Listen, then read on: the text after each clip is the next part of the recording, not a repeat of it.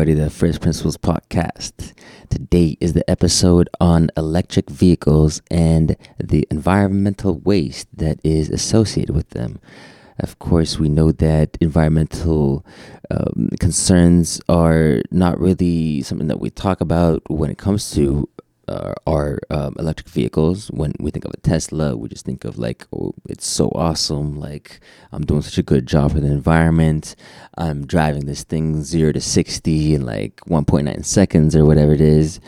Um, but the sad reality is that there's a cost to everything in life. And um, we're here to take a quick look at that and try to see what that is. Try to take a look at things that um, maybe you're not you haven't considered before. And uh, yeah, what uh, what are your thoughts uh, on that, uh, Elliot? Yeah, the, I mean, with the recent announcements on uh, the use of EVs in uh, in you know many countries, and they're growing. Um, that market growing, it you know the the idea that there's going to be a large number of uh, electric vehicles on the road in the near future is, um, I mean, it's it's going to happen, right? Mm-hmm. Um, and the idea behind the electric vehicle is is that it, it is a it's a solution in a way, a solution to the uh, combustion engine, uh, a, a, solution of getting fossil fuel driven cars off the road, and um, it is that it is that, um, but it comes with uh, some environmental impacts and uh, you know, we need to look at what those are and make sure that this solution is is a solution and not just uh, trading one problem for another. Um, mm-hmm. Yeah, I think that's really important because we uh, it, it's easy to like just go chasing after the next like shiny object. There's like that shiny object syndrome.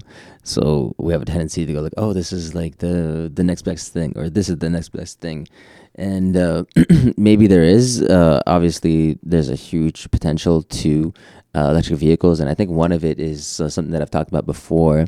It's what uh, comes down to when we have electric vehicles, you're kind of decentralizing um, or sorry, you're centralizing the emissions. So when you look at the combustion vehicles, there's tailpipe emissions, and that's decentralized throughout the city, right? So you have it throughout the streets, throughout the highways, and there's various models that track how these emissions spread throughout the city. Now, when it comes to a city, town, municipality, whatever, that is uh, more predominantly um, the drivers, uh, the fleet fleet of vehicles are electric vehicles, then now we're removing those tailpipe emissions and centralizing it towards the power plant from which the electricity is created. But then, of course, the question is, what is that power plant and um, how are you getting that energy? Um, and of course, with increased use of electric vehicles, there could potentially be more of a demand of energy. So, where is that energy going to come from? Is one question that we need to consider. Absolutely. Yeah, and not just the power plants, but the mine is another centralized uh, point of emissions that will start to grow uh, as the electric fleet grows, because you know with more electric cars, you need uh, more of the raw materials mined, uh, and this uh, the the mines are another source of emissions, whether it's CO two or other. And the important thing to always consider is the different ways uh, that we measure environmental impact. There's a high focus right now on CO2 equivalent, CO2 emissions, uh, because of uh, the role CO2 has in global warming. And but there's also environmental impacts in terms of um, wastewater produced at mines um, and other types of emissions, non CO2 emissions. So let's look at the scenario here. EVs are removing emissions in cities. There's no longer the tailpipe CO2 emissions there's no longer the particulate. There's no longer the other emissions associated with um, combustion engines. But these these emissions have moved other places. Now we're not here to talk too much about where those emissions are uh, and how they how they can be uh, captured or anything like that. But that is a reality that has to be considered when you're looking at uh, the environmental impact of these vehicles. Today, what we want to focus on is the materials that are unique to EVs and their environmental impact. So we're talking uh, rare earth metals, we're talking lithium, and and what is the environmental impact of extracting those metals? And when you really sum this all up, is it that much better than a diesel or gas car? I mean, mm. the obvious answer is yes, it must be. That's why we're doing it. Right. Right. right? Sometimes obvious isn't so uh, obvious, though. And that's what we want to get mm-hmm. into. Because the thing is that there have been environmental regulations that have led to uh, combustion vehicles to decrease their tailpipe emissions, right? And it's if you compare the modern like 2021 Honda Civic or whatever to like your 1970s vehicle and the tailpipe emissions, it's like uncomparable. So there's been progress for the combustion engine, and I don't think it's gonna go down without a fight. I think there's a lot of automakers that will put it up, but I, I don't know. I don't know. It's uh, it, it, there does seem to be like a lot of market shift where some companies are even saying like outright that they're gonna switch exclusively to um, uh, electric vehicles, right? Um, what is it? Volvo, I think, is one of them. Correct, correct me if I'm wrong. Um, but uh, yeah, I do believe there are a handful of them that are going to go exclusively that way. So it's going to be interesting to see how the which I think is good ultimately because it's going to further put uh, pressure on uh, combustion vehicles to uh, become even better in terms of their environmental emissions and because if the society if the market is looking for more environmentally friendly uh, vehicles, then like that's kind of like what they have to provide, whether it's like a combustion engine or an electric engine, uh, an, a, an electric motor, excuse me. Um, but I think overall it's good in, in that sense. Um, but yeah, I think. Uh, what, what, are your, what are your thoughts? Yeah, I mean, I think div- diversifying the way we uh, do transportation is good, and as long as we trade uh, competition, you know, right? It's as long as there's competition, and, and we, but we also, uh, you know, trade um, in in in an equivalent manner. And what I mean by this is that we get rid of if we are if we're going to have companies say we're getting rid of a, a you know a, a, gas combustion car uh, and replace it with an electric car, that electric car in my mind, has to do exactly the same thing in different climates, in different environments, uh, at least, if not mm-hmm. do better. And if we're, do, and that's just for the performance as like a, a good principle for like producing products, you know. Uh, but then when mm-hmm. we talk mm-hmm. about the environmental side of it, we got to make sure that when we make the the EV, you know, that equivalent product, that it still is actually uh, beneficial for in an environmental sense, um, because. Mm-hmm there could be a scenario where when you as you push these out, um, certain practices get you know um, cut like in, in a rush to produce thousands of uh, cars we end up just trying to mine very quickly. We push those markets grow in places that have low environmental regulations and ultimately we get this technology but you know it at cost, what cost at yeah. what cost right? Yeah. Yeah. Especially when you're so heavily dependent on um, a potential like competitor a potential enemy such as china right? Where like some of the rare earth metals that are required for these electric vehicles come from uh, china which is um, the number one supplier of neodymium um, I love that name, neodymium. Neodymium. Never even heard of that. Um, by Theodore Gray, uh, I believe. Um, oh, never mind. Never mind. Uh, yeah, neodymium. Um, but yeah, they are the the largest provider of this um, a rare earth metal, which is used as a magnet within um, the uh, electric vehicles uh, predominantly, and uh, the issue is that it is predominantly supplied by China, and um, right, you know, now with kind of some concerns about like supply and you know, do you really want certain things to be coming from uh, somewhere where they can like kind of put a bottleneck on it, which they did apparently in um, the 2000s, where like it shot up the price by like 700%, 2000%, something like that. Um, so essentially, you have this good, it's an input to a product and that input is highly suspect where it can fluctuate in terms of cost it can fluctuate in terms of availability because you're dependent on a potential foreign foe slash ally. I don't know. It's better to look at it as an ally but i don't know if they look at the west as an ally or a foe but um, it's it, yeah it kind of like brings the idea where like maybe there's better investments to be done for like and there and that's the case for like um, ethical mining right? Where uh, I've talked about this before and kind of like you've laughed at me but I'm just I like, don't remember laughing. But just like when you have mining that's done in like for example western countries such as Canada uh, versus the mining that's done in China, like I can imagine that there's kind of higher standards in terms of the environmental emissions, in terms of um, finding, uh, in, or in, in terms of even community outreach to local native indigenous communities, and then also not only that, but getting them involved in getting the local indigenous people jobs, uh, high-paying jobs that um, they that they will benefit from for themselves, their families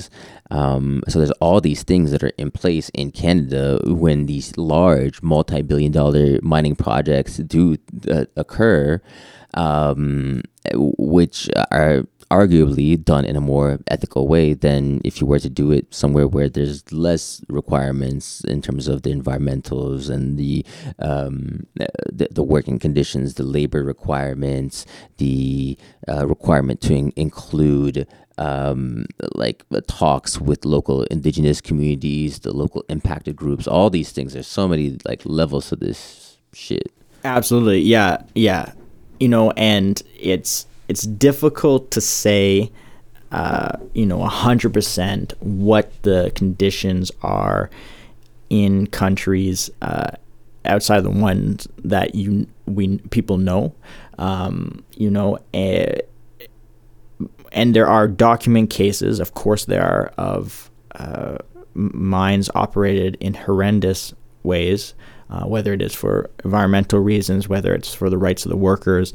Um, this is a, a reality, and there's always complications now with resources that come from all around the world because of the geopolitics of of of things, and you know that's. Uh, that's something that we have to navigate as we uh, develop a new technology, or anybody who's developing new to- technology has to navigate. You know, where where are we going to source these things from, and what are the challenges related to getting these products? Um, I think it's uh, mm-hmm. the case we're making here, though, specifically for environmental impact, is uh, and then we've said this before on a previous podcast is m- mining is hard on the environment. That's the reality mm-hmm. of mining. You're you're extracting yeah. uh, you know some resource out of out of other rock other, other scarring the earth. you're scarring the earth. And and so it's not pretty. Uh, it's but it is if, if you're going to mine there are ways to to do mining that's better than others. Yeah. Um so and and, and uh, which I go back to the point where like yeah, certain people do it better than others. So yeah, uh, ethical. Go Canada. we're go, smart go. if we're smart enough to actually invest in our freaking natural resources. But yeah. don't even get me started on that. Um, you want to maybe jump into some of these clips? Yeah, let me set this up. So I'm going to talk uh, about lithium. Uh, lithium is a key component to the battery and ba- and the and and um, I think understanding where lithium comes from, the life the life cycle of lithium uh, or of, of specifically of like the battery is, is important in understanding uh, environmental impact uh, of, of electric vehicles. Because lithium batteries are not just used for electric vehicles obviously they're used for all sorts of electronics today and you know lithium has become the choice i would say for high density uh, batteries mm-hmm. that um, basically provide a lot of storage in a lightweight compact uh, uh manner so let's talk about lithium um, and and see what uh, from from this very from when it's mined out of the ground to its end of life what what's happening. Mm-hmm. So the first clip is from a YouTuber. His channel is called uh, Just Have a Think, and he focuses on climate and sustainability topics. He himself, it, he says he's not a scientist. Um, he's a British-born gent who uh, basically has uh, an interest in sustainability and the climate, and he does has this little uh, bit about uh, lithium. Um, and I think yeah, like just to touch on uh, before we jump into the clip itself, but like what you uh, just touched on there for looking at like the life cycle of a item. It's something that we've discussed with another episode as well, and um, it's something that I think is important because sometimes we get fixated on like one um, element of the production process, uh, which is like you know the, the creation, extraction, but then there's also like the the disposal that we have to consider, which maybe is something that gets less of uh, public attention and less like media coverage and that's where like the whole importance of doing the life cycle analysis, the cradle to grave analysis, really uh, comes in.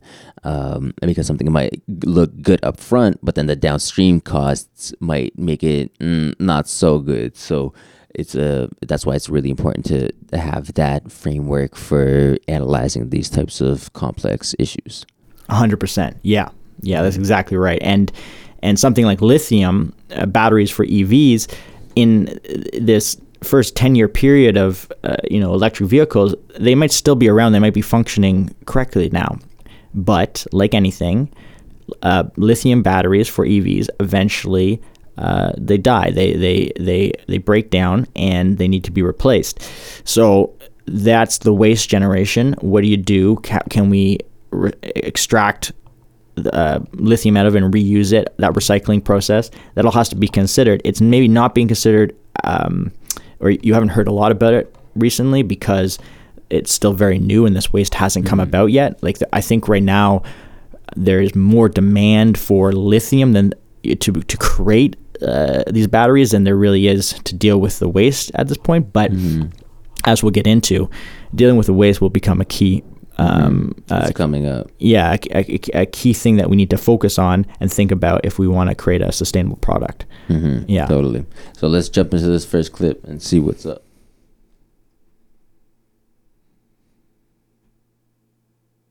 The carbon footprint of an electric vehicle over its entire lifetime is far less impactful than a petrol or diesel car. That's not just the view of environmental groups and dedicated electric car makers like Tesla. Those are also the findings of none other than the mighty Volkswagen Group themselves.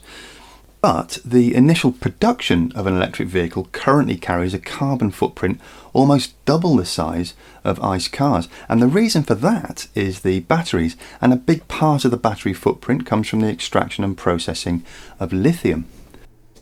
Right. So, the initial construction of an EV is when you when you look at it in terms of its CO2 footprint, is double that of a diesel car. Mm-hmm. And what I I, I want to focus on some of the wording here uh, that he says because. Uh, he starts off by saying the carbon footprint of an electric vehicle over the entire lifespan, of its, its entire lifespan, is far less impactful than a petrol or diesel car.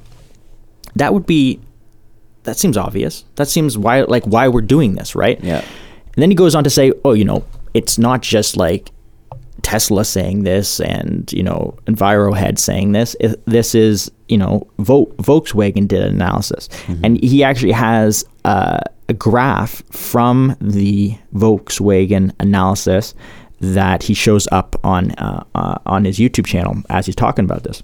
And I took a closer look at this graph. Uh, so this graph is looking at the climate footprint of the e-Golf, their electric vehicle, versus their Golf diesel.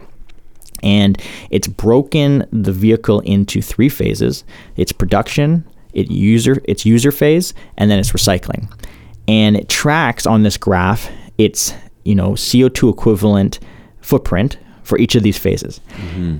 And what you see right off the bat, yeah, you see the footprint of the e-Golf is double that of the diesel. But as you go through across time, and in this case, they, they, they don't track it in years, but they track it in um, mileage or or in kilometers. Uh, mm-hmm.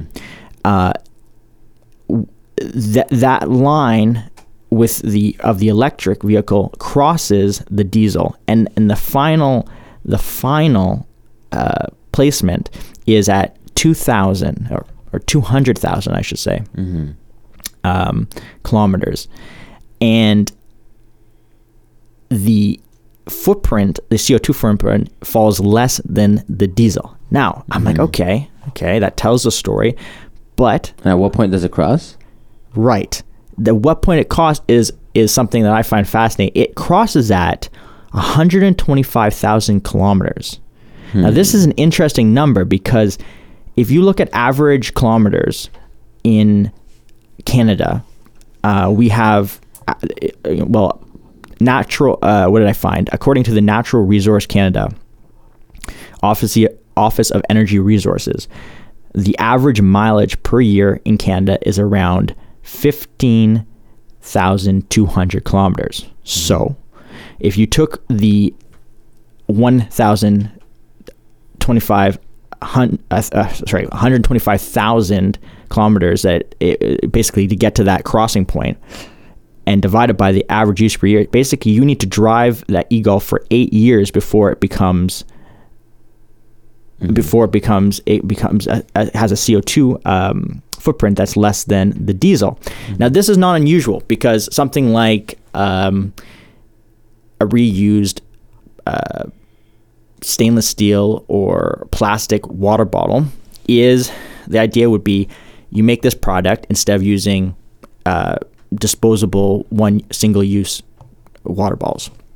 Right. But it, higher energy input. There's always higher energy input to create this more durable product. So it over time and initially it actually you know was more to build that that reusable uh, water bottle, but over time you basically pay for itself. But I want to point out here that eight years for vehicles is quite a long period of time. Um, you know, mm-hmm. depending on the quality of vehicles, especially uh, diesel and gas cars, um, you start to run into issues around for some vehicles around 10 years about how much maintenance costs mm-hmm. for for keeping this thing on the road. So mm-hmm. the the EVs will have to be made to last uh, a good chunk of time um, if they are to actually this e-Golf to actually yeah. be breaking even with its counterpart. And the other thing I would like to point out is diesel itself has a higher CO2 footprint than gasoline. So by mm-hmm. comparing it their diesel version against their CO2, uh, against their against their EV, I should say. Um, they're they're accentuating the difference, but in, if you actually to put uh, the, the compared to, to a gas vehicle, you would actually have it would even take longer for the EV to cross the uh, the the CO2 footprint of it because the CO2 footprint of gas is less than than diesel, um, and that's according to uh, another NRCan one that says basically Wait, if it, if it was if it would take longer, then wouldn't the CO2 footprint be higher? The CO2 footprint of a gas one is is lower than the diesel. Okay, but then if that was the case, then wouldn't it take longer to break even?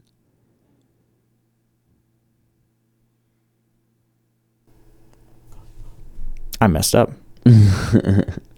No, I'm just thinking because um, I think with diesel is that they're seen as more efficient in terms of per mileage, in terms of their CO2 um, emissions.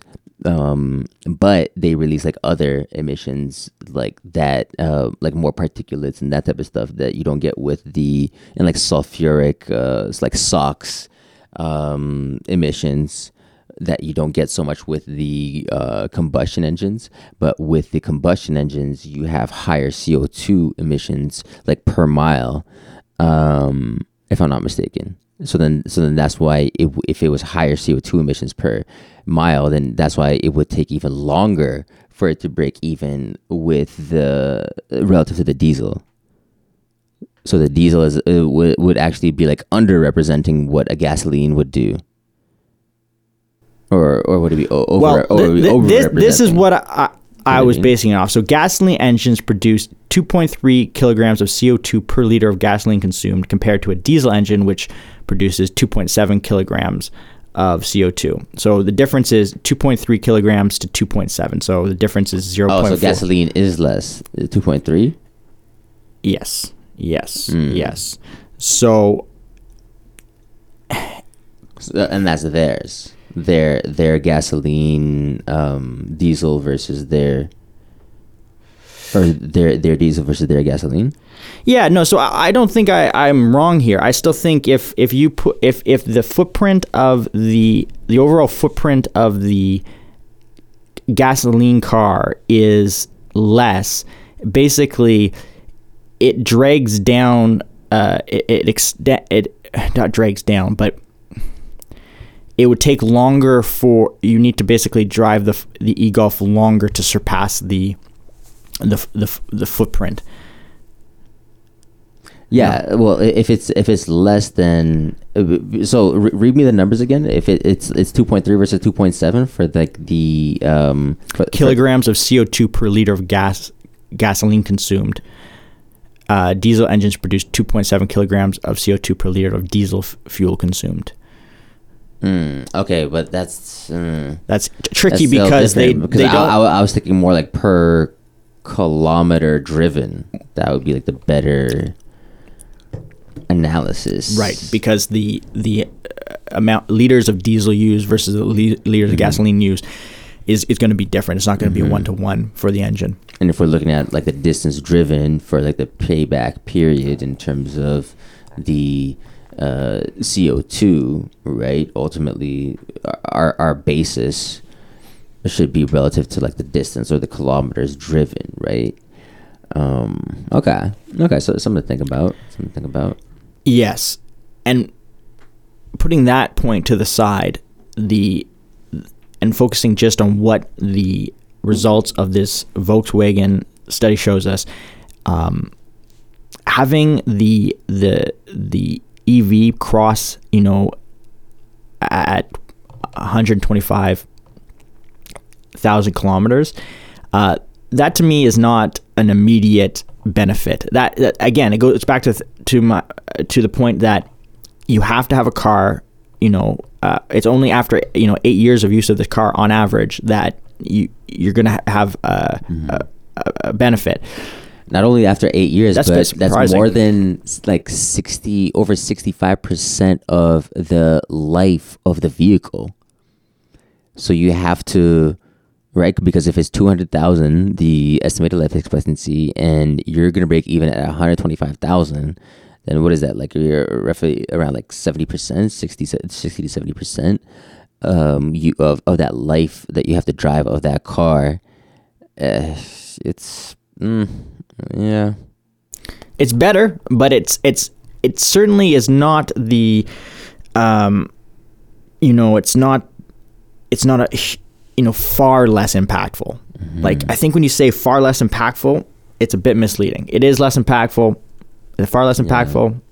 We can get into semantics with that, but it is it, it takes some time for this. And now if they could get down the initial uh, CO2 footprint, uh, the the the EV would look, perform a lot better. So Yo, I just had like, oh my god, Wow. Okay. Okay. okay. I just had the crazy thought. Okay, but okay, take this in. We just we just realized that it takes eight years for the diesel vehicle to break even to the electric Golf. or or vice versa. But yeah, exactly. Right? Yeah, And then for the gasoline, it's going to probably take longer, like let's say 10 years. Um, so, like, when you think about this kind of push and this narrative that's being kind of promulgated in media, where it's like, oh, we need to um, shift towards like an, elec- an electric economy uh, by 2030 or else like where the, the world is gonna end or something like that right like it, it's it's over it, like it, it's catastrophic it's uh, global extension like execution i don't know what the hell yeah, yeah. The more extreme narratives are Right, are up okay. there. Yeah, okay but we just discovered that it takes minimum eight years to break even right yeah. you see where i'm going with this I see where you're going with this, and and So, of course, there's what but- year are we 2021. And how, how how long are we until 2022? Pretty well. We're pretty close to 2022. Pretty- so we're pretty much We're cer- 2022. yeah, so we're November. at eight years Yeah. plus nine ten. Let's let's say for the gasoline. Okay, let's say eight years. So we're pretty much at that mark Yeah. of like 2030. Yeah. So at eight years, so So- the payback period for these vehicles. Right. it's like uh, Yes, and this is this is what's interesting about this. So, you know, obviously, this is a study done specifically of Volkswagen's e-Golf to diesel. You can't apply it to everything, but if we if we were to simplify this and say right now we're just going to get rid of all vehicles and use the e-Golf and under the current conditions and assumptions that were used to make this assessment what you said holds up. There is no reduction in CO2 for the next eight years. yeah. In in, in fact, it's it's yeah. I guess if, if it's even before that, if we're looking at like by 2030, it's it's more. Yeah. So we're actually be like no, like uh, if we're looking at like a five year like trajectory, if we had like a five year game plan, it, this wouldn't be good. Like converting to electric vehicles would not be good if we set ourselves like a five year plan. Yeah. And and this is why all these Like very quick you know uh, uh, these these short deadlines that things are going to happen we need to do execute now are are just ridiculous not just because uh, simply because the, some of the, the solutions won't even you know uh, help with them even if they're implemented immediately so the pro- there's problems that are created by trying to push something really quickly and and people go oh slow down. If we could probably do a better job. No we got to implement it now. Well that's going to cause problems to just implement it now. And then on top of that the solution is not even going to do what you think it's going to do. And Exactly. and and again Those we got to focus tickets. on we're hyper focusing on the CO2 issue um, and that's only one metric to look at you know so that's i always want people to remember that co2 is just one metric Yeah. to look at when we're talking about environmental impact For sure, for sure. But- want to jump into this uh, second yeah clip? let's listen to this guy a bit more Our modern utilisation of lithium carries a double whammy impact on the environment. Firstly, at the start of its journey, when it gets extracted and processed, and then again at the end of its life, when it gets disposed of. There's two main ways to obtain industrial levels of lithium today. It's either pumped up from underground brine reservoirs and extracted by a process of evaporation, or it's mined directly from rocks. Brine reservoirs are found in salars or salt flats high in locations in hot, dry countries like Chile, Bolivia, and Argentina. The mechanics of this method are pretty basic. The pumped up brine is left to sit in absolutely enormous ponds, allowing the heat of the sun to evaporate off all the water and leave behind the various mineral salts, including lithium. The brine typically has a lithium content of anything from a few hundred parts per million, or ppm, up to about 7,000 ppm, and that raw material then gets processed into lithium carbonate, which is a white powder that can be converted into other salts and chemicals, or processed again into pure lithium metal. Right. So now he's talking about where does lithium come from? How do we obtain it from the earth? And we, when we talk about mining, a lot of people think about mining lithium from hard rock, and that is one way which lithium is attained. But there's a lot of mines that that use this brine method, which is basically pulling up groundwater, that salty groundwater, and mm-hmm. laying it out in these ponds in a thin layer and letting that water evaporate and then extracting salts that are in concentrations in parts per million uh, and after that water evaporates and, and Yeah. right this takes up land. This uses water in a certain way. Um, salt water is hard to use in other ways so there could be an argument made that you know it, it, its its use is limited. But um, this does take up large chunks of land and has a, a CO2 footprint. Currently um, most the most of the mines that are actually producing the vast majority of lithium are outside of Canada and the U.S. They're in um, um, South America. They're in Chile. They're in Australia, and they're being processed out of China.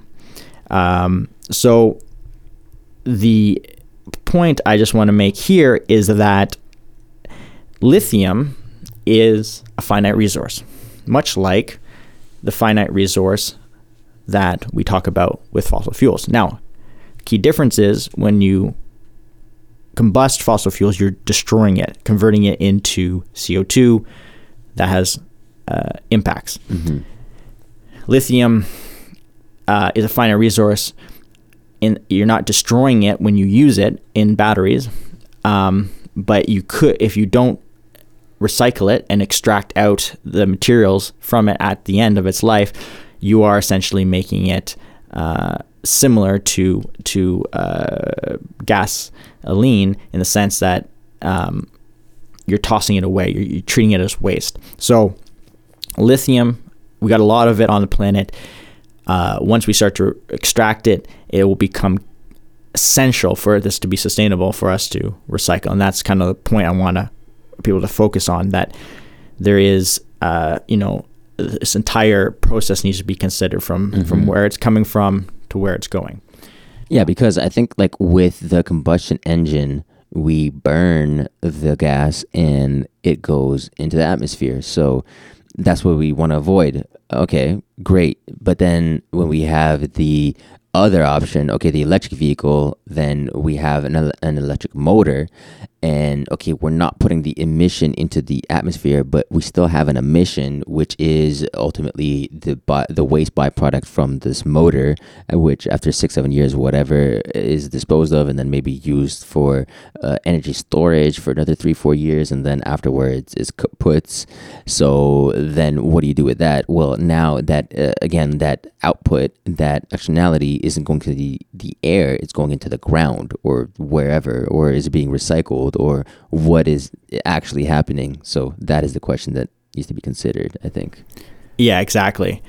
And uh, you know, I think if you are not familiar with uh, lithium and how it's extracted and, these studies that look at CO2 footprint, you're thinking like right from the beginning, these this is low CO2. But you know, as we've already pointed out, the the amount of um, uh, the amount the CO2 footprint of just extracting this stuff, like you said, is very high, and uh, that is, uh, I think, eye opening.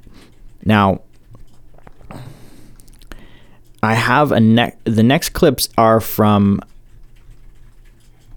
CBS, and they did uh, a, a recent little bit uh, on lithium batteries and uh, current production around the world and what's going on in the U.S.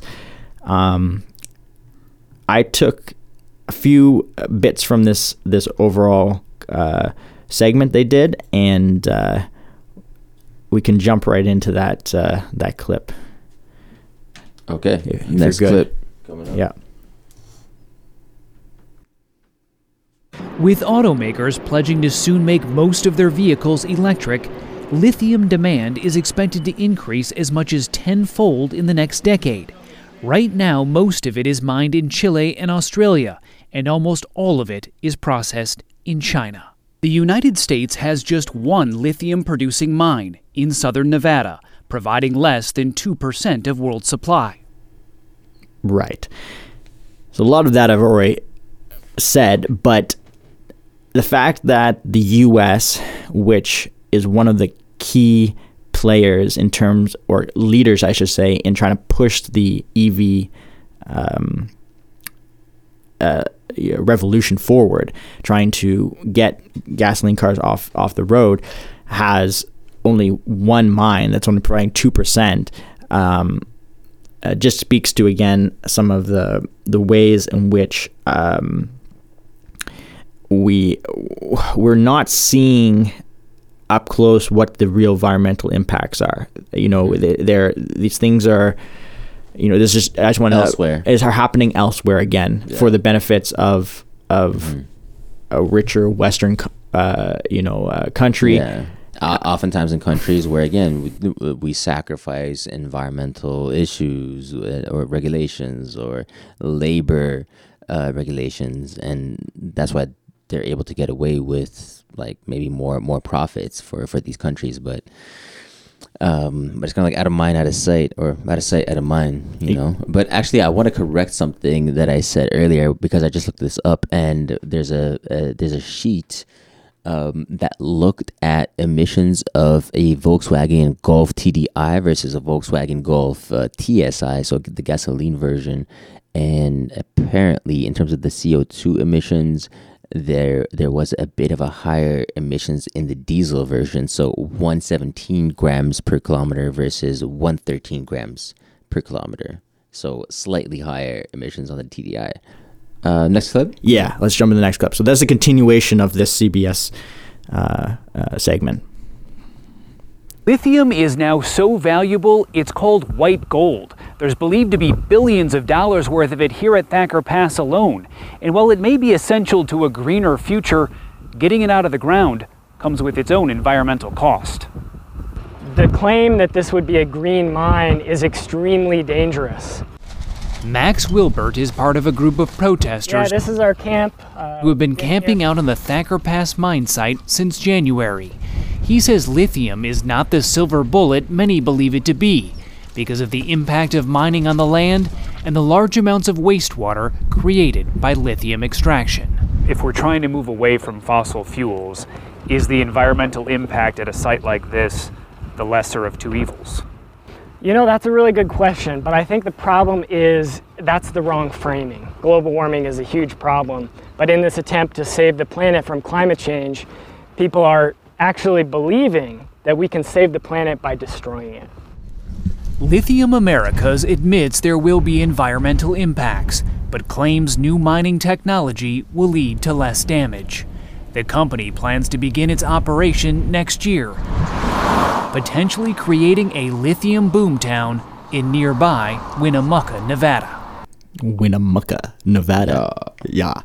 So uh, I included this clip, and to give you a bit of context, there's uh, environmental activists camping out in uh, this region, uh, basically protesting the this mine from being developed, and the reporter goes down there, and the question he asked them is um, if we're trying to move away from fossil fuels, is the environmental impact at a site like this the lesser of two evils? Mm-hmm. Important question. It's an important question, and you know, the, you know why? Why are we trying to move away from fossil fuels? I think eh, I'm correct in saying we're moving away from fossil fuels primarily the push right now is because not that we're running out of them, but because of the CO2 issue. So mm-hmm. we're running, we're, we're basically, if you measure it from CO2, um, the the reality is uh, the CO2 benefits of of lithium aren't great if not done correctly. If you can't get down the CO2 footprint of mining and you also are still using um, coal fire p- plants to make your electricity to run these vehicles and you're not putting any scrubbers on them, then I'm almost confident, I'm very confident, I should say, that the CO2 balance doesn't actually look that great. It's just basically a shifting of where that CO2 is being outputted. However, mm-hmm. if you can bring down the CO2 footprint of mining and you can bring down the CO2 footprint from the electricity production, then we're talking. But mm. you know, you know, I think that's where like localized scrubbers come in though too, where like that might, could be like the benefit of having the localized emissions is that like it's a more controlled way of having um uh, you, you, of of attempting to then sequester those emissions. And um I think that's one of the benefits of having like moving away from uh the combustion vehicles towards like those centralized point sources was that like it would make it easier right and when you have like just one source that you have to deal with when it comes to taking out all these uh, carbon emissions if Yeah. just come from like one place versus like all over the place like that's spread out throughout the whole city.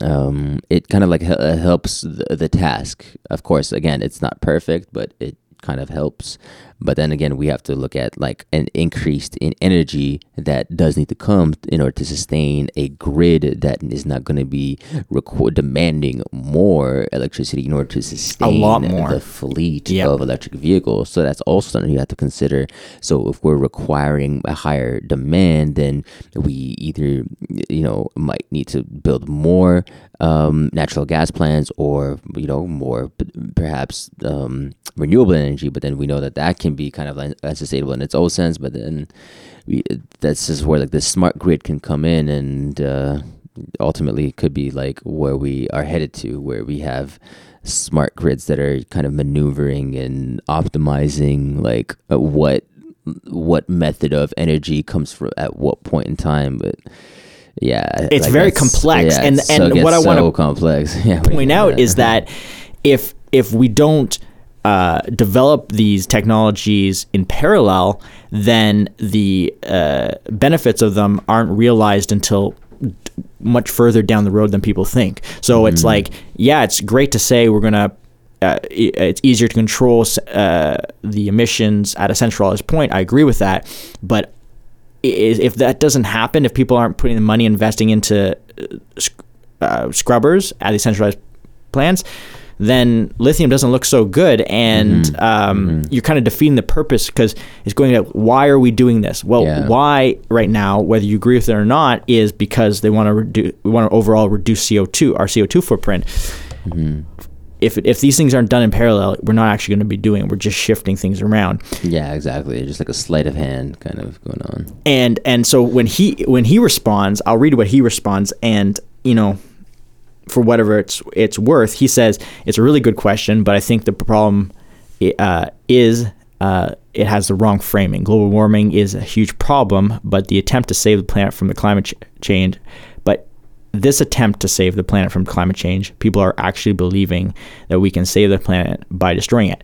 So he, he to me, um, I I take issue with this because this is uh, again kind of when he says destroying it. I think I he's talking about the impacts of mining. Like he's talking about physically altering the landscape, right? Um, I love the uh, beautiful natural landscapes, but I also accept that mining is a reality, right? And Yeah. so it's uh, to me, he he kind of uh, could have made a better argument here if he actually brought up the concept of CO2 footprints and moving them around and that the you know if you do the checks and balances things don't actually look as good um, if these things aren't done. But he, he's still focused on on um, what mining does to the landscape. And yes, so when they say at the end of that clip, you know, the mining company says we have you know modern ways to reduce our environmental impact. They're talking about probably uh, wastewater treatment from the mine reducing that um, you know just studies ahead of time to make sure they're not going into habitats uh, of a endangered species these type of things. And and this all is the these are all good things. These are the things that make the mining practice better. And but um, I just want to say that I feel like he, he kind of missed the point he could have made when Yeah. responding to that reporter there. Yeah, yeah, definitely. I th- I think it comes from like maybe an unrealistic look at the world where like you think that um, okay, it's like, like wh- where do you ex- where do you think things come from? it's just like if there's this saying where if it's not grown, it's mined, right? And when you think about it, it's like yeah, like everything that we have, if it's not grown, is mined. If it's food, if it's clothing, if it's a table, like everything comes from the ground or like to to a certain degree. So when you when you're talking about like destruction, like it just comes from like this simplistic look at the world or like I don't know this look at the world where it's like Uh, everything is rainbows and sunshine and unicorns and daisies and just like yeah like it's welcome to reality. Like this is how things work. We like how do you think you you got that iphone or that smartphone in your pocket that lets you communicate with your friends? Like well there's a bunch of components in there that came from being mined from the ground like er, if not all of the components actually. So it's just like what, what how do you what do you expect to happen? Okay let's stop let's like think this through. Okay you stop the production you stop the mining of these uh, elements of these components that you need to like create all these things in society. So then where do you go from there? Like just like what is the solution? Well like, and that's just it right? Like I, I I don't know what, what this guy would say if we asked him what he thinks the solution is, but yeah. it's like if I made the assumption that he's advocating for a pause on technological advancement, a pause on, uh, you know, just what we uh, production and and changing all of our types of lifestyle. That's a whole different kind mm. of ballpark. Like I, I kind of can understand where those guys come from, but at the same time, it's it's mm. so uh, separate from the trajectory, trajectory we're currently on that it's reality, uh, frig. it's yeah, it starts to border on on delusion. Yeah, so yeah, um, like, come on, man, like grow up, bro. You're like twelve or some shit. Come on, man. but I, I just I, don't think that we should destroy the planet in order to save it. okay, okay. you know, uh, calm down. Calm the, down. The, the, the quote honestly remind me of the that movie, uh, uh, Planet of the Humans, and mm. some of the mm. things that were were said in the conclusion there. You know, mm. uh, we finally have to face the fact that it's you know not the CO two molecule, but us destroying the planet. It's you not know, the CO two molecule, but the human molecule. The, dun dun dun. we are the plague on the planet. oh shit! We are the plague. Show yourselves. and and this is not no, to say you know kidding, all jokes. Kidding. Yeah, obviously, the joking here, but and I absolutely love uh, conservation efforts, and there's mm-hmm. a time and place to like maintain the diversity on this planet and and, and maintain beautiful areas that yeah. we can appreciate in nature. Um, the and there is a you know there should be uh, an, a very thorough analysis done when you consider where you're going to start mining mm-hmm. and making the selection that has the right cost and benefits.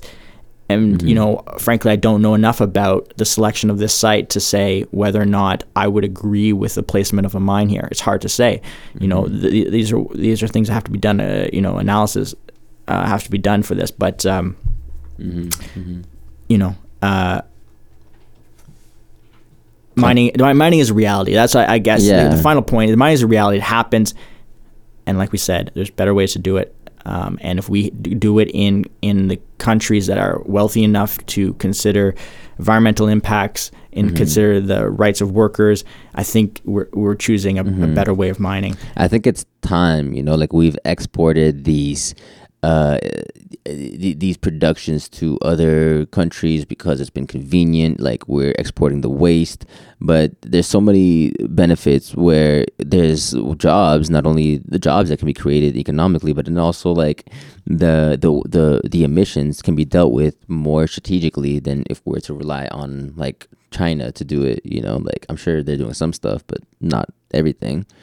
You know, um, again, and not to the same standard but yeah anyways um, when- right so i think we've talked a lot now about how lithium is extracted the environmental impact of it now bef- what i want to do is uh, is close off on talking about recycling and uh, when I looked into recycling, I came across this company called Li-Cycle.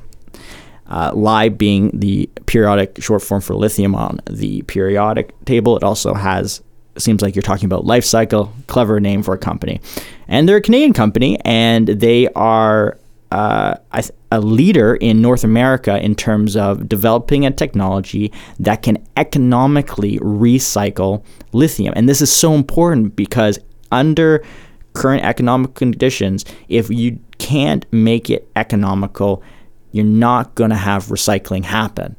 Mm-hmm. Okay? You're mm-hmm. going to have this one way trajectory of extracting a resource from our planet, a finite resource, and it being disposed of in a way that uh, just puts that resource back into the ground and right. combined with all the other parts that we've put into it. So we, we when you create a battery, it doesn't have lithium, it has cobalt, it has nickel, it has plastic, it has other metals in it. So recycling is huge. Um, and uh, what I did was kind of go through some interviews um, that uh, different um, outfits did with the chief commercial officer at Li-Cycle. Uh, I might be butchering his name, but I think it's uh, Kunal Phalpher. And he basically sits down and talks about how Li-Cycle, how the Li-Cycle process works, and what they're um, able to achieve. And now it says on their website that they're able to achieve an unpar- unparalleled recovery rate of up to 95% of all materials. All materials. Um, so I read that as it's probably from some materials, and they don't specify which ones they are, it's going to be lower than 95%. 95 is very good for recycling uh, something economically. Um, because if you if you're trying to get to 100%, it takes way too much energy to do that. Uh, that's why a lot of places don't do it. And the uh, the the components of uh, of a battery vary, like I've said earlier. So lithium is just one part of it. Um, so why don't we jump into that first clip uh, of the life of the life cycle interviews? What are some of those common myths that come up around lithium ion battery recycling? Yeah, I mean one of the one of the interesting things when the business was started was that the lithium couldn't be recovered actually from lithium ion batteries, and that's what, from a technology perspective, we've seeked to uh, resolve and, get rid of that notion that you can't recover the lithium back from the lithium ion batteries in an economic ma- manner, I should say. But I think the other thing is that there are other parts of the process, and, and existing companies often would, you know, discharge and very uh, you know rudimentary methods of discharging and then dismantling the batteries and these are problems that we've overcome and uh, alan can speak to this too but when we go out to the market and meet with new customers, people can't believe that we're able to shred batteries in a submerged fashion safely without any thermal event or, or fire associated with it. So linked to what Alan was saying, I mean, safety is a, a big part of it. And that's why people have maybe hesitated or, or shied away from recycling these batteries. You can simply just shred alkaline batteries. There's no or very little risk. Uh, but you can't just take a shredder and shred lithium ion batteries, it'll, it'll cause a fire. And, and that's linked to the myth. It, it, was that can you do it safely and still have a high recovery rate? And that's one of the things that Li-Cycles aim to resolve. So I thought that was fascinating. I had no idea how the how people would even go about recycling a lithium ion battery, but mm-hmm. the, the concept is battery recycling begins with basically the shredding of, of the battery. There's a little bit of sorting that happens, like between small batteries and big batteries, but the first step in this process is is is shredding them. And uh, mm-hmm. the thing with lithium, as this CCO points out, is you put it into a shredder, it goes boom, it catches on fire. There's there's there's uh, a, high risk that uh, that I think you called it a thermal event occurs. And so what they're doing at Li-Cycle is actually doing the shredding underwater or uh, in solution mm-hmm. to reduce this. And uh, this, I Makes think, sense. was the key concept that allowed them to to get into lithium recycling. Um, but it was interesting to hear him say that like mm. uh, at the beginning of the company they didn't even know how to recover the lithium part of the lithium battery they were probably recovering other parts of it like the plastics and other metals but they weren't were able to actually uh, capture a significant amount of the lithium because if you have another thing I'm, I'm thinking happens if you allow a fire to take place in your lithium battery you're basically starting to burn shit right yeah. you're burning the components of it yeah exactly and exactly. you're destroying product yeah yeah, you're you're losing mm-hmm. some of that material. Um, and I think that's so powerful that they've actually started to recycle lithium batteries because I think yeah that that has been one of the limiting factors of the the batteries that like once we're done using them, what do we do with them?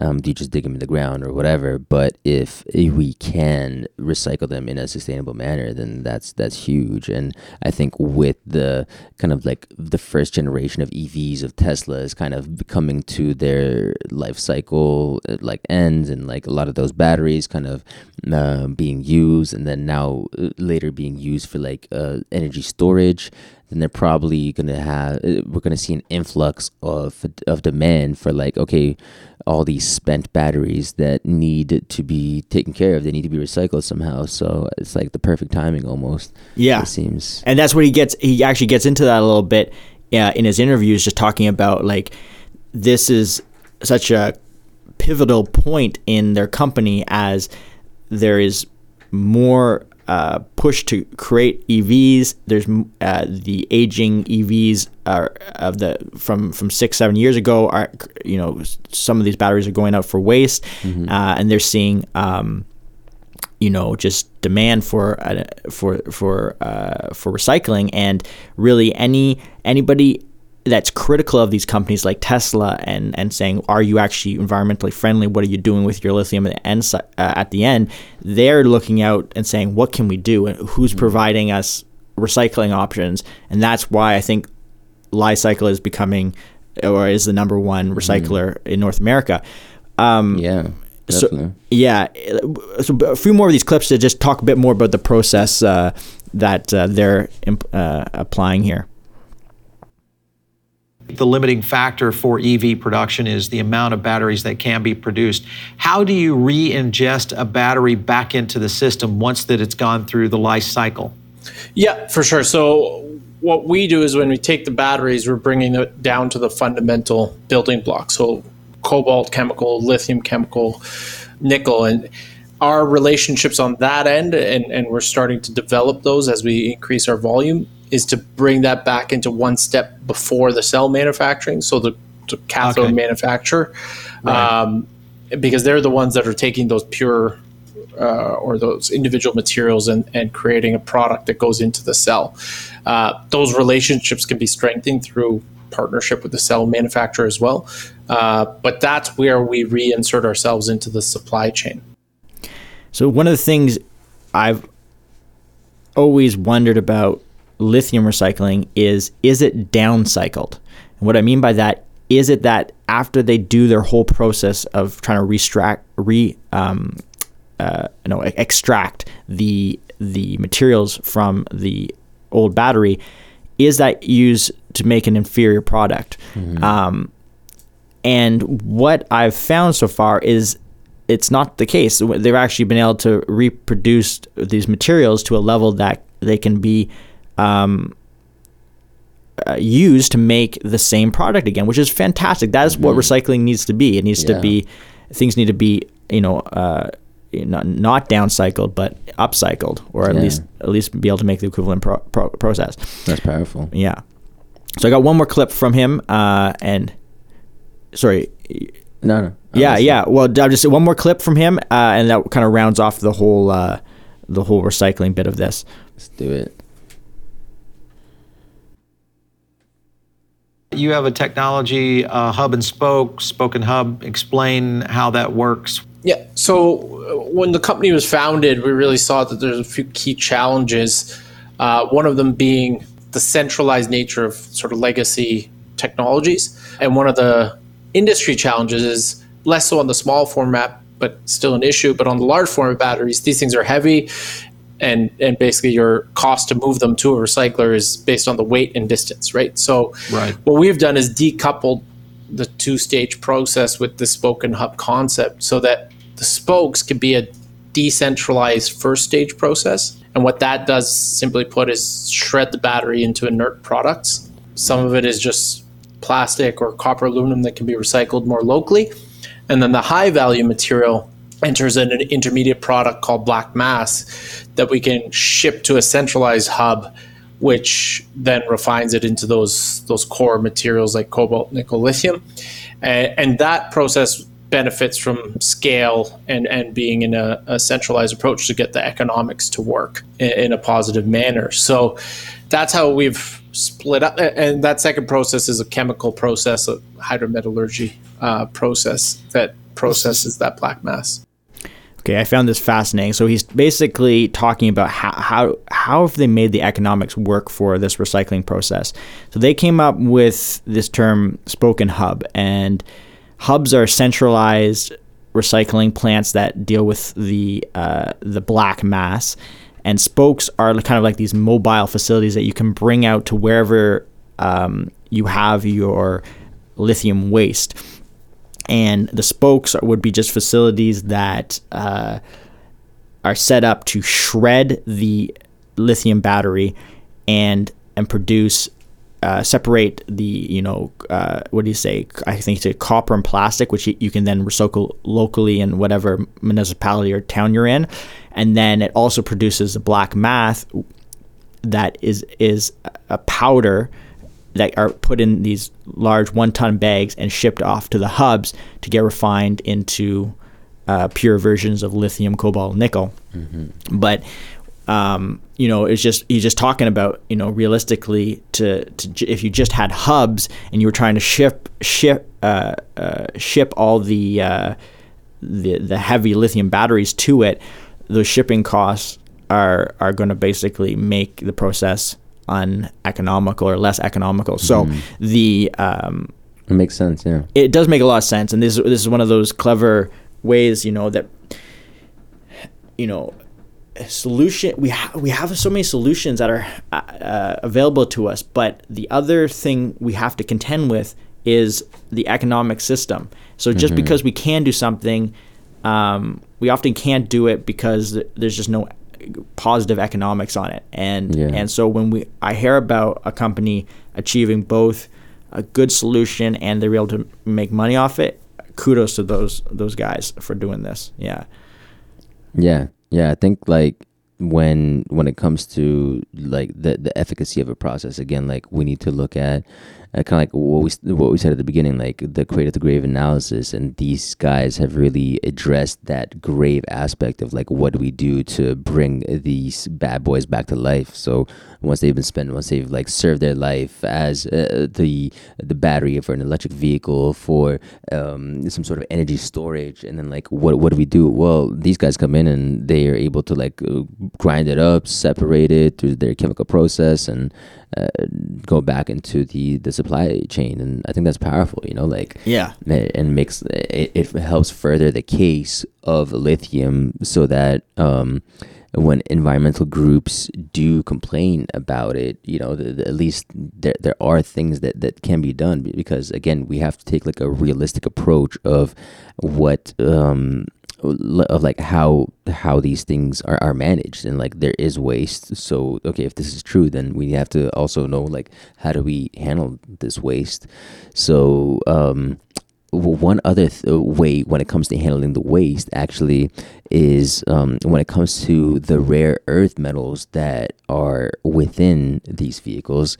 Uh, something that I came across, which was uh, interesting, was that a lot of companies were looking at changing their um, um, what, what's it called? Their methodology so that way they weren't using these rare earth metals because as i said the uh, neodymium supply is heavily controlled by china and um, separating the materials uh, requires huge amounts of carcinogenic compounds uh, like sulfate, ammonia, hydrochloric acid. So it's a, it's a pretty dirty process in its own in its own right. And uh, processing one ton of this rare earth produces two thousand tons of toxic waste. right? So one one ton of processed metal uh, leads to two thousand tons of toxic waste. So it's uh, pretty dirty stuff. And uh, again, we're relying on um, China for it. And a lot of companies, such as BMW and Renault, have looked at creating um, uh, or moving away from um, the the the supply from China and creating motors that don't rely on these metals. So uh, I, I think it's kind of like an interesting way of um, kind of, just like again like ingenuity, kind of like being creative, and how like it, for example, it says here uh, Renault has utilized a, a wound a wound rotor configuration to replace magnets with copper windings. So the neo uh, Dimium is used as a as a magnet, mm. and it's a really efficient magnet, right? So what these guys have done is uh, they're they're w- winding a rotor configuration um, with, with copper windings, and BMW's fifth generation drivetrain has eliminated the rare earths. Um, and, and Audi has opted for an, an aluminum rotor induction motor for the e-tron. So it's just to say that you know there's a lot of like ingenuity and there's a lot of um, I think a lot of companies are recognizing the the threat or the potential for a threat when we are heavily reliant on one source for these uh, rare earth metals and there's uh, it's it's kind of cool to see that they're responding by creating these alternative motor uh, configurations or just like just different ways of doing things um, as a result so that way we're not even using the the metals at all. That's huge. Uh, although with that being said with the uh, I found this other article from Forbes that says that, uh, funny enough, um, so even though there's some good news in that side, uh, the U.S. still needs 10 times more rare earth metals to hit Joe Biden's electric vehicle goals. So because the U.S. has pledged to uh, increase its electric uh, v- uh, vehicle production and like uh, you know subsidize this and that, um, it inevitably means that we're going to need 10 times more of these rare earth metals. Um, perhaps unless we like really jack up the production of these uh, alternatives that don't use these rare earth metals but it, it kind of like yeah um, again it, it goes huge pressure it's yeah and is that going to happen in parallel with with the attempts to meet this goal mm-hmm. some something that we exactly. didn't touch on but i think is is key in all of this is going back to why. Why are we trying to go to these electric grids and to these electric vehicles? Well, we're being told we're trying to go to them to reduce CO2. Right? So, when we are trying to import, you know, thousands of tons of rare earth metals from other places, we require shipping. Shipping happens all the time around the world. But the important thing that you know people need to realize is shipping comes with a carbon footprint. So the more mm-hmm. you have to mm-hmm. ship stuff, the more you're creating this mm-hmm. you know carbon footprint, and the, from the further from further distances is a larger footprint. And so you know arguably that's where hydrogen vehicles would come in, hydrogen engines. But exactly, side well, point. For ex- that's would be a, a, one way of solving that issue. Okay, yes, we have to transport things for long distances, because we can't get uh, a local solution or we can't substitute some other material for it. So yes, we're going to have to use these uh, mines that are located in certain pers- certain locations across the world. So we're going to rely on shipping, but the shipments are going to be done with a low CO2 uh, uh, fuel source, such as helium. So, but that's you know again, I just don't want people to th- get this idea in their head that somehow we're eliminating CO2 when really we're just creating it from it's the where CO2 emissions are coming from are just moving to different areas, and we got to yeah. be really careful. We're managing we, the point sources. A hundred. So whenever you see an analysis done about, oh, this is this much better for CO2 reasons, you really have to get into the weeds of what what was considered. Are they considering these externalities? And often we are not. We haven't been doing it for a long time, and we've you know, talked about externalities in our podcast on uh, carbon tax. Um, you know, and if we're if we're really thinking we're we need to reduce CO two, you have to start considering this bigger picture of everything. So, And what's the time frame of analysis that you're looking at, right? another thing, right? You know, these things don't have an immediate benefit. In fact, you know, the benefit's going to take a few years. If we make products that last a few years, that's okay. But if these products start to break down before they break even, then what is the point? Yeah. You yeah, know? exactly, exactly. Again, like 125k until you break even. Frig, that's like 65. Like, come on, man. Like, but like uh, to me, that, that like coming up with that number, that was so mind-boggling. Honestly, like j- just the fact that like the the push is coming towards electric vehicles. But meanwhile, you're not gonna see that payback period for at least another eight years, and the catastrophe is gonna happen by then. So, the alleged catastrophe. Yes, exactly. so yeah. the solutions that are being proposed are just like I guess maybe they're maybe that would further incentivize them to say that they're not radical enough, and some people are like, oh, we gotta go even more radical. Uh, some people might take the wrong lesson from that, but anyways, yeah. there's always another reason to go more more extreme, I guess. Yeah. Um, but yeah, that that company, I was trying to actually like look into what they did. Um, Which company is this? uh, yeah, Turntide Technologies. They're a U.S. startup that makes energy efficient electric motors without rare earth metals, and they raised 225 million, underlying growing investor appetite for a climate technology startup. Um, so I, I try to go into, and this was an article from June 30th, 2021, so pretty recent, but I couldn't really get into the details of how their technology actually worked. Um, but it's, I don't know, some breakthrough stuff that's uh, going to accelerate electrification and sustainable operation for energy intensive industries. Just reading off their website there.